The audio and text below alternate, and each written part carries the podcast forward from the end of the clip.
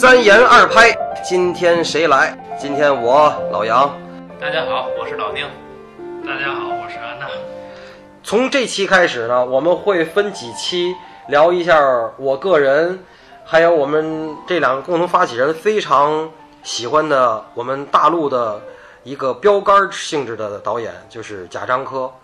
从这次开始呢，我想对他的作品进行一个截止到现在的一个梳理，其实也是有必要的，因为关于他自己的创作呢，有你看像我们老宁啊，跟安娜都拿出来了《假想一二》，这是他自己的书，还有那个法国人这个白瑞文写的这个《相关何处》，还有关于他那个剧本的那几本，就是他的《故乡三部曲》，就是《小五站台》，呃。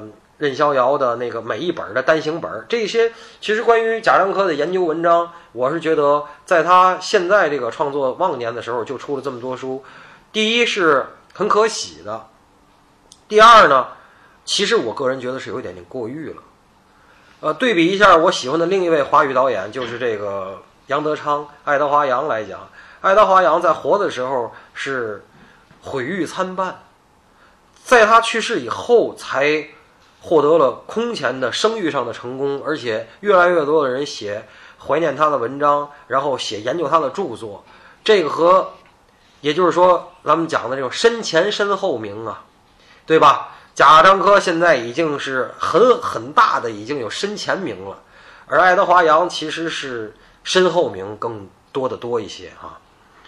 他的第一部呢是五十七分钟的。这个小山回家，我们就从这部开始。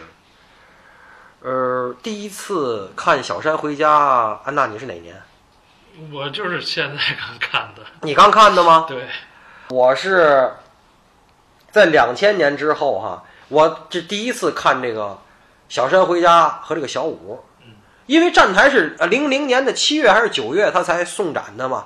前面只有小五是九七年啊，然后小山回家是九五年。哎，我一看，我说这个就这，当时我第一次看的时候，我喜欢是，就一边看一边骂街，就是说这东西他妈的，他怎么拍能拍的这么真实哈？原来那种他妈阴假培的东西、高大上的东西全没有，就是就觉得就像就像身边就像身边的事情那些民工啊那些东西一样的。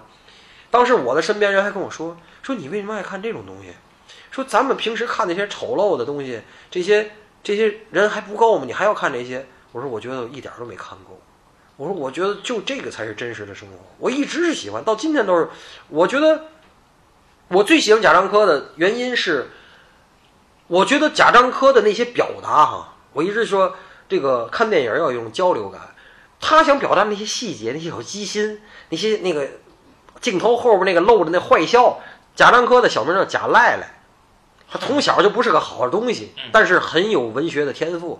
这我一会儿介绍他生平再说。你看他那模样也是绝对属于咱天人家，就是嘎达琉球那种类型的，但是又有又文艺，就是那种很文艺的嘎达琉球，绝对是那种。自述不是说他看着他的那些同学朋友一个个都进去了，消失了。啊，对对对对对，是黑社会里的文化人，就是黑社会或者是想混黑黑黑社会没混成的边缘人，就是那种，就是划一划就是黑社会，又往这儿拉了拉就成导演了，就这基基本就这情节啊。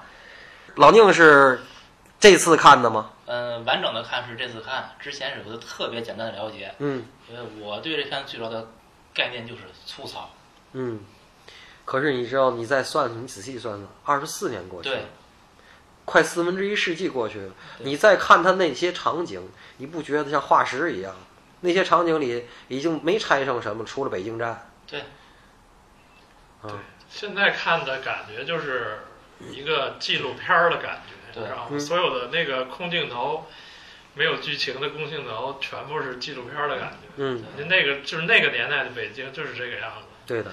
而且我不知道，他是单独找的还是怎么着？所有的这个场景啊，都是这种人多，你知道吗？然后东呃地方特破，乌泱乌泱的。对，说那个。然后我就感觉。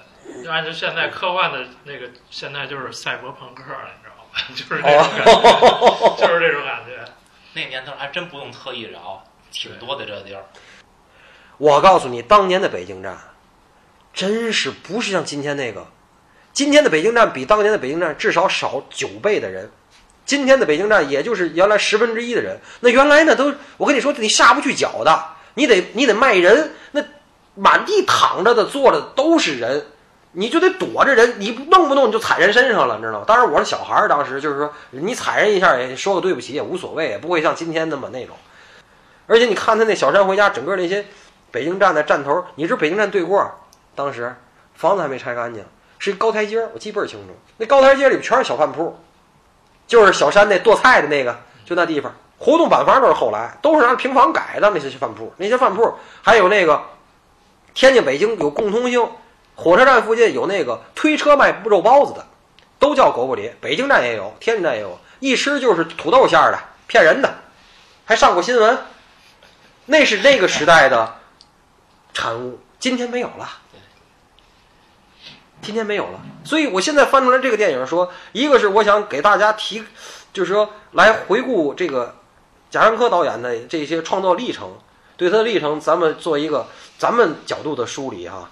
还有一个就是说，其实他是在一直在没有停止的记录社会，对，这个行为是有意义的，对，是对咱们是有意义的。这个在我看来，其实也是贾樟柯最大的意义，就是咱们不习惯总会先概括一下嘛，用一句话。对，其实我特别想说的就是，也不只针对这一部电影，贾樟柯所有的，他是用一颗纪录片的心在拍电影。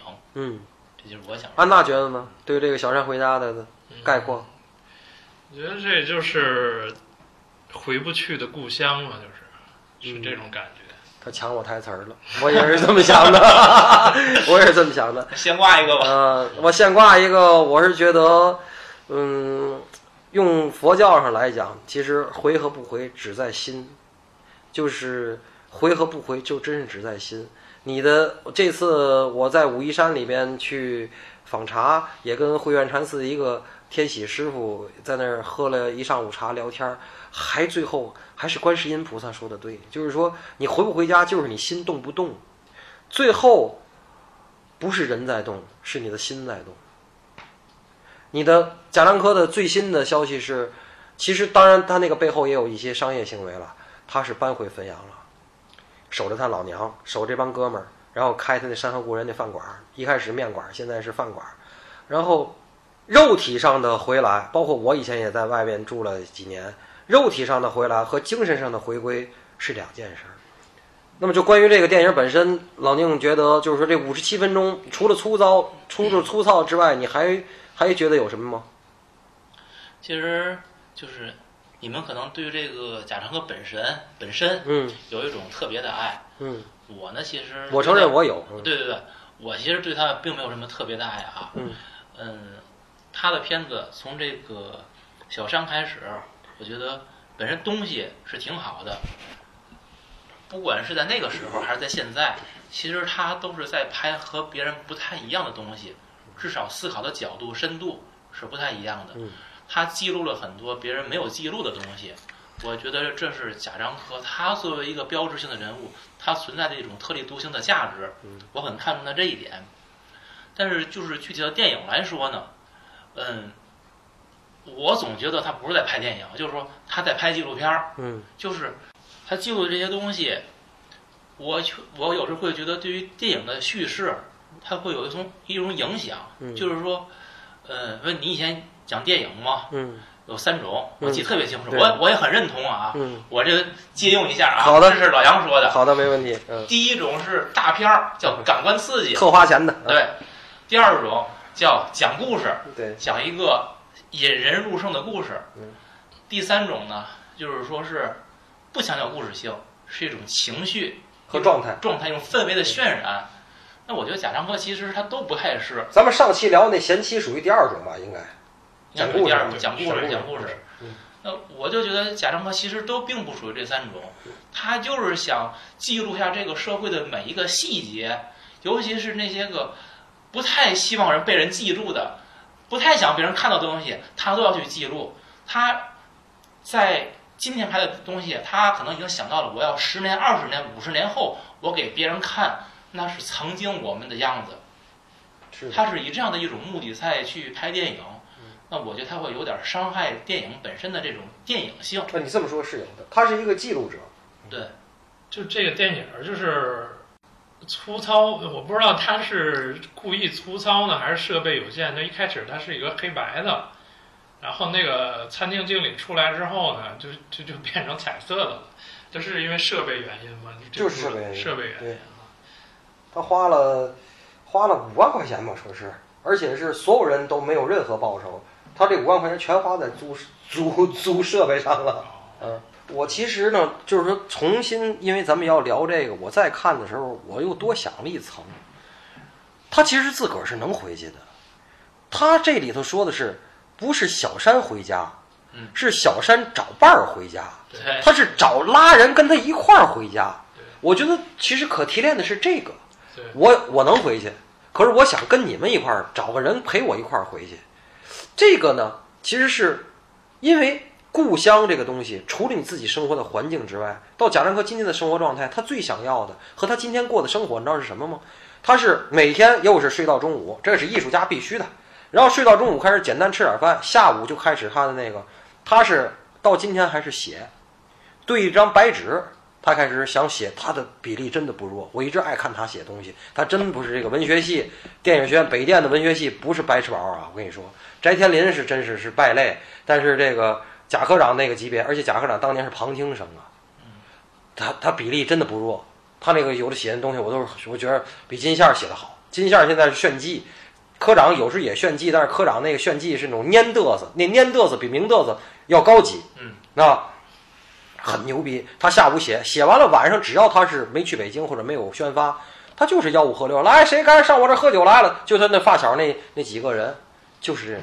他最喜欢的还是这种吆五喝六的故乡的生活。故乡是什么？第一是你熟悉的环境，第二是得有熟悉的人。对，你没有熟悉的人，这故乡这意义会减弱很多的。对，可是实际他想找人，找来找去，就是他找人是为什么？因为他觉得孤独，其实。是啊，可是最终呢，他还是以一个孤独的身份回家，就是最后嗯、这个结局我要跟你探讨，就是说他把头绞了，对这个是他是他开放式的，并绞了有可能是结束，也有可能是另一种开始。我是我是觉得，并不确定是他回去。对，他不一定回去，就是说嗯，但是他绞了头了，我觉得他是想告别一些东西，嗯，他可以是告别北京，可以是告别他曾经那个长发的自己，或者他想告别以前那种这个什么都不是的一个一个一个一个 loser 的人生，想重新开始都有可能。还有一个问题啊，老宁，我这么说，当然我这个话可能会伤害一些人啊。我以前从小我在生活中我也见过特别有文化的轻功，你能理解我说的吗？你就是轻工是什么意思？青年工人，哦，青年工人，就是他是一个车床洗泡膜，啊，一个工人，他的生产那个车间的老娘们就是满嘴马了马那种，有有有。然后但是自己爱拉二胡或者小提琴，有我没事儿聊天爱聊简爱，我知道吧但是呢，他是个工人。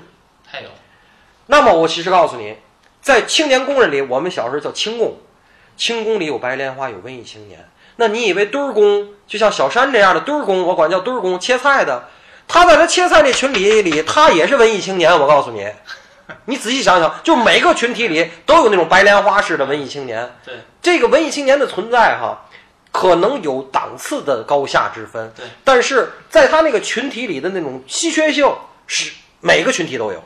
是，能明白吗？就是说，在妓女里头也有文艺女青年，对，也爱爱看刘勇的，爱看温庭筠的，对吧？有当然有那个没事就比包的，在清宫里有爱拉小提琴和二胡的。我觉得小山是一个堆儿宫里头的文艺青年，真的，这是我给他的定义啊。哦，嗯，其实你你说他文艺，这我一直没太闹明白，就他那形象，咱首先说这个小山这演员王宏伟，嗯，这哥们儿本来形象就不咋地，然后吧，弄个大长头发，嗯。一个不合身的西装，然后天天那鼻灯罐儿甩啊甩啊甩啊甩，太好了，我跟你说，太好了，就是那这个烟啊，从来不叼着，对，永远在嘴上。就是这个人物形象塑造的倍儿好，嗯倍儿好。看我就说，他找那个妓女也好，他那个老乡啊，是他找他相好的谁也好，哎，我说这女的看上他哪儿了呀？我说我喜欢他这样的，他的魅力在哪儿啊？在那堆儿里就是文艺，他们那堆儿里是自己能够互相有识别度的。你对他没有识别度，是因为咱们没在他堆儿里。我老说这个人就是社会是有阶层是有台阶儿的，咱没在那台阶儿，好多时候你不能感同身受。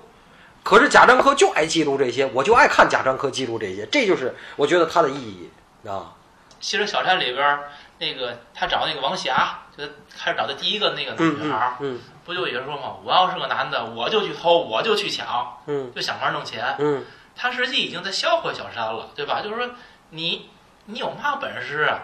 你天天还老这个拧着个脖子，嗯，对对对，呃吊吊着个那个劲儿。七个不行，八个不在乎啊，对不是我，我就说你小山，你要是真文青，至少电影里边吧，让我看出点这文青的苗头来。就是那七个不行，我他仇视社会啊，他那那叫文青嘛？我文青的一个标志嘛。就是他这个他这人物在这个电影里不是太立得起来。嗯，对，薄太单薄了。他前面儿跟小霞这儿一就是基本上没怎么说话，然后回到家有一个房租大姐跟人贫贫，你知道吗贫？的跟不跟前面这个人设不太像。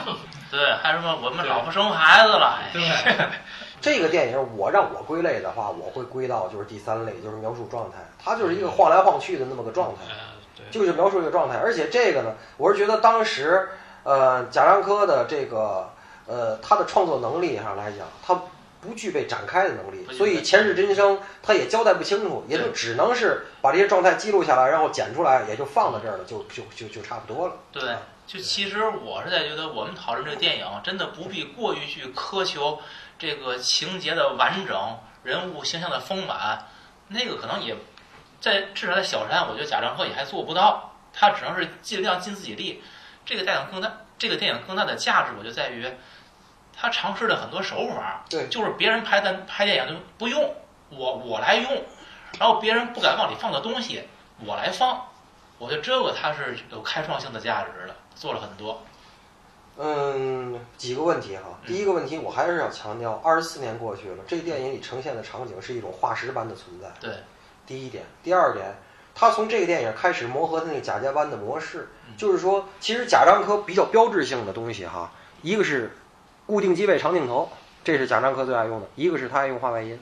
嗯，对，他的话外音不是用这个谁来说几句，什么多少年过去了怎么回事儿，他是用。比如说，尤其站台啊，什么那个什么，我最讨厌人用枪指着我的头，然后什么什么通缉令怎么怎么着，他用背景音直接弱，对什么新闻联播，现对现现在是哪个新闻，怎么回事？让广告，对他用这个来标志时代，来交代这个故事推进，这个是用的什么很牛逼的。但是就是说，记录了这么多，就是说小山，你管他叫文青的，不管叫什么也好，还有他这么多有他的想法，最后其实，在片子的中间，我觉得交代这个东西，其实他认识到了所有东西都不能实现，或者说，我觉得贾樟柯在那时候就意识到了这个社会的分层、阶级的固化，对的，在那个时候他就已经意识到了，他借小山的口已经说出来了。嗯他说什么？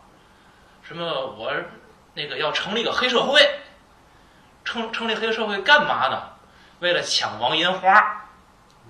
然后呢，干嘛？呃，我不管他什么公不公理，天不天下的。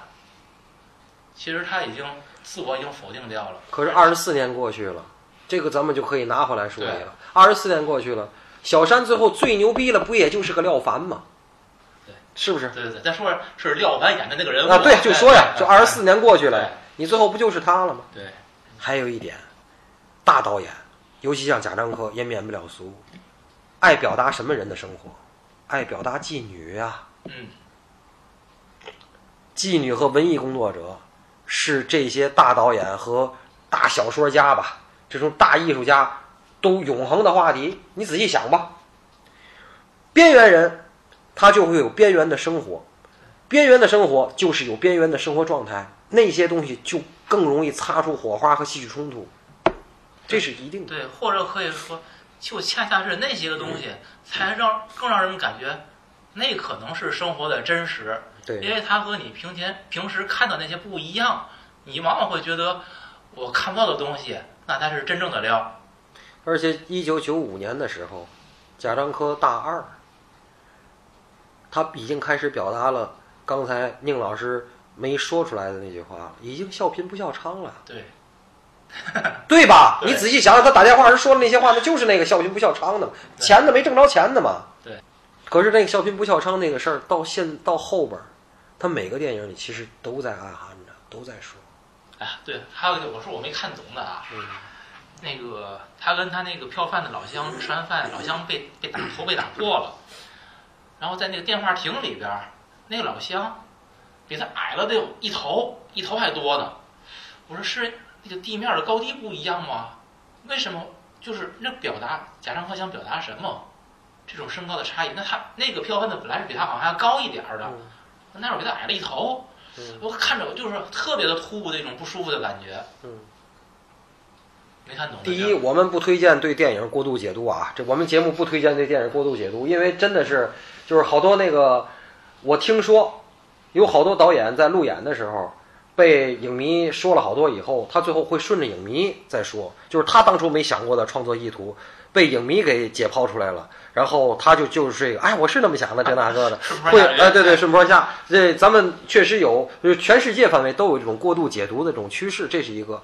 还有一个，我倒是觉得这个这个状态，老宁提出来以后，我倒是觉得在那一瞬间，符合更符合我说的，就是它是一个表达状态的电影。他都被打了，这样他瞬间就在我在我心里，或者说在整个所有的观众面前，他就矮下去了。完了，怂了这人，这人就完了，就就堆了。嗯那这种这种是一是一种那个，我觉得应该有这种一种感觉。他是状态表达状态的，嗯。贾樟柯他拍这么个片子，他描述的那个群体，既不爱看，也不可能看到这个片子，我几乎可以这么说，对吧？嗯。你给文青看，看完的结果又会怎样？就是，那真的，我觉得他这片子是我自己来回答，我觉得他完全是给自己拍的。你刚才提出来，我就我就想到了，我觉得哈，我觉得要一分为二，就是咱们说那个悦己悦人这块儿哈，我觉得百分之七十是悦己，然后百分之三十是悦人，百分之七十是干嘛哈？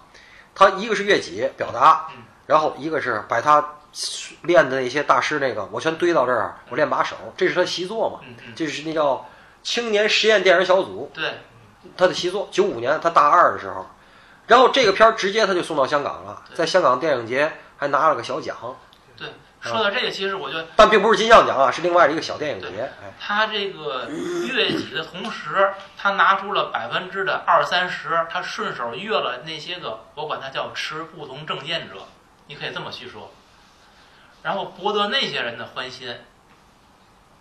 也没持不同政见吧，反正就是相对思维比较那种特立独行的人，对，嗯比较特立独行。这个这个片子其实说实话，嗯，它的很多深层次的不可以明说的东西，咱就不要聊了。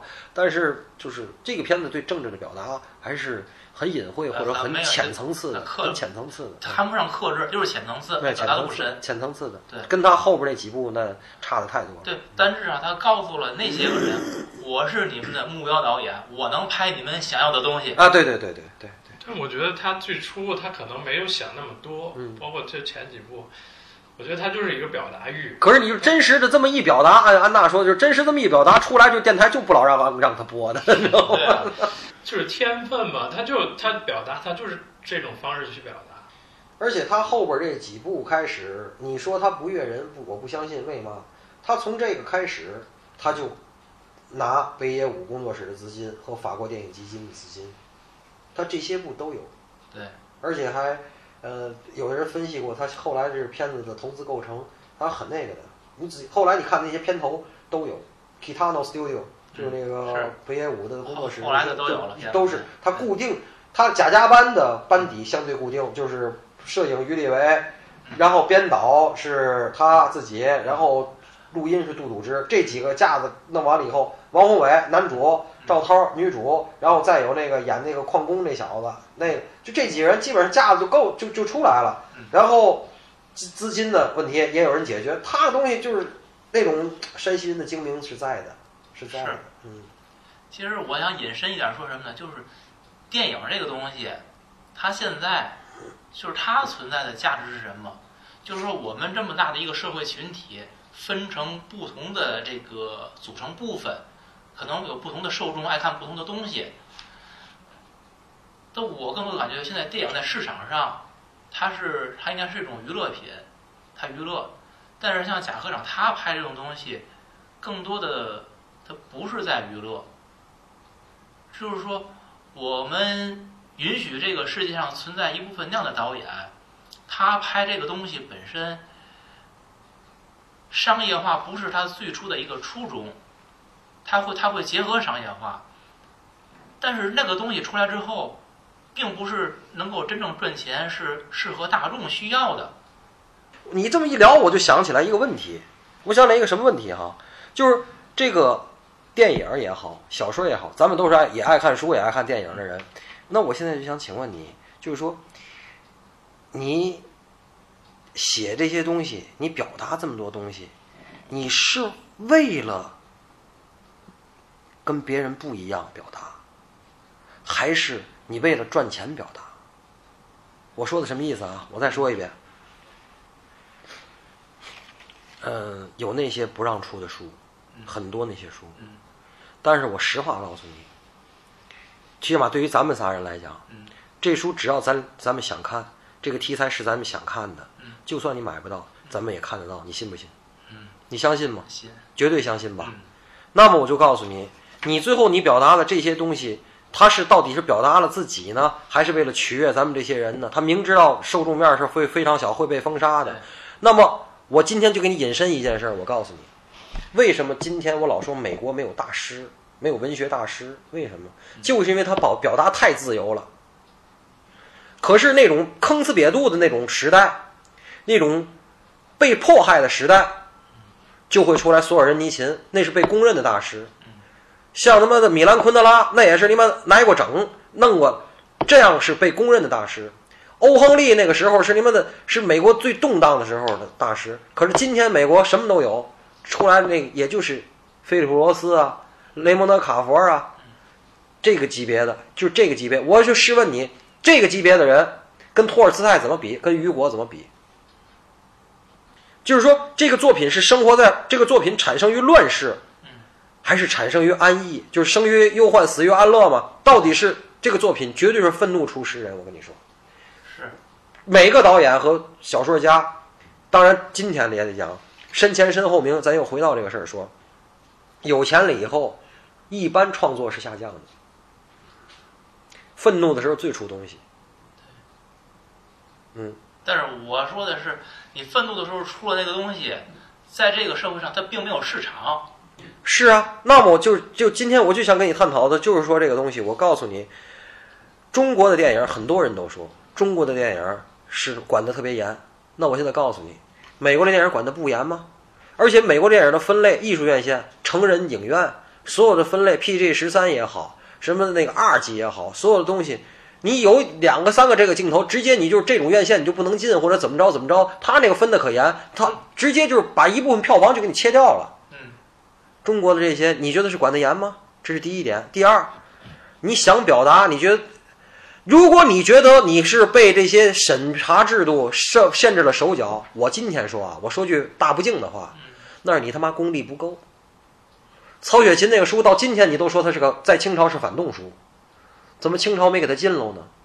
你看不出来，你看得懂的人就说：“哎呦我操，牛逼《红楼梦》好，！”嗯，有几个人看出《红楼梦》的好，就是曹雪芹拐弯抹角说的那些话。嗯，我相信更多人其实是不知道的。嗯，这红学家们挖一个墙角去研究去。嗯，对电影其实也是一样，就是它现在它就是个工业品，而且是非常这个就快速消费品，是有留给这个观众多少时间和空间去细细琢磨，就好像咱们做这个节目一样。嗯，这电影我看一遍肯定不够，嗯我得看两遍，我甚至还得快进慢进的，嗯我再仔细分析一些镜头。嗯可是我咱把这东西推荐给听众了，嗯听众哎有兴趣不错，看一遍。嗯，大多数人也就这样就完了，有的人甚至连看都不看，了解个剧情就得了。嗯，嗯，这就就所以说，那么我们到底应该给观众看一个什么样的东西？就是其实实际就是说，电影我觉得它本身是一个很自相矛盾的东西。它一方面它需要深刻，需要挖掘，需要你去去品味；另一方面呢，又没给你留下时间和空间去让人去咂摸那个东西。很很矛盾。我所以我觉得出一个好电影，或有多难？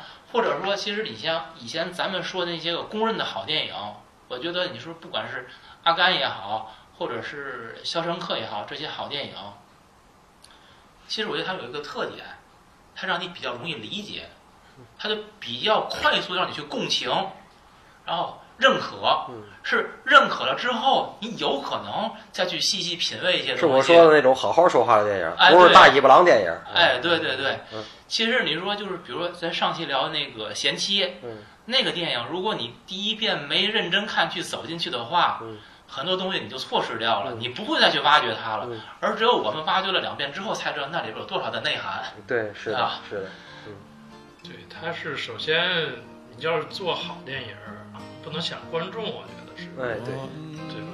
先是创作，先是创作，先是创作。先表达嘛，就是 Got 你想 into 说的想 and 哎 couldn't come to 做出来之 school, 后，but 谁接受和 when 谁 he 不接受，finally came back,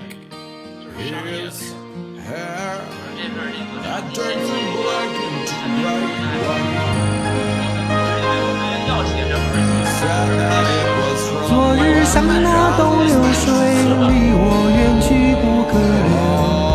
今日乱我心多烦忧。抽刀断水水更流，举杯消愁愁更愁。明朝清风似飘流。There was this girl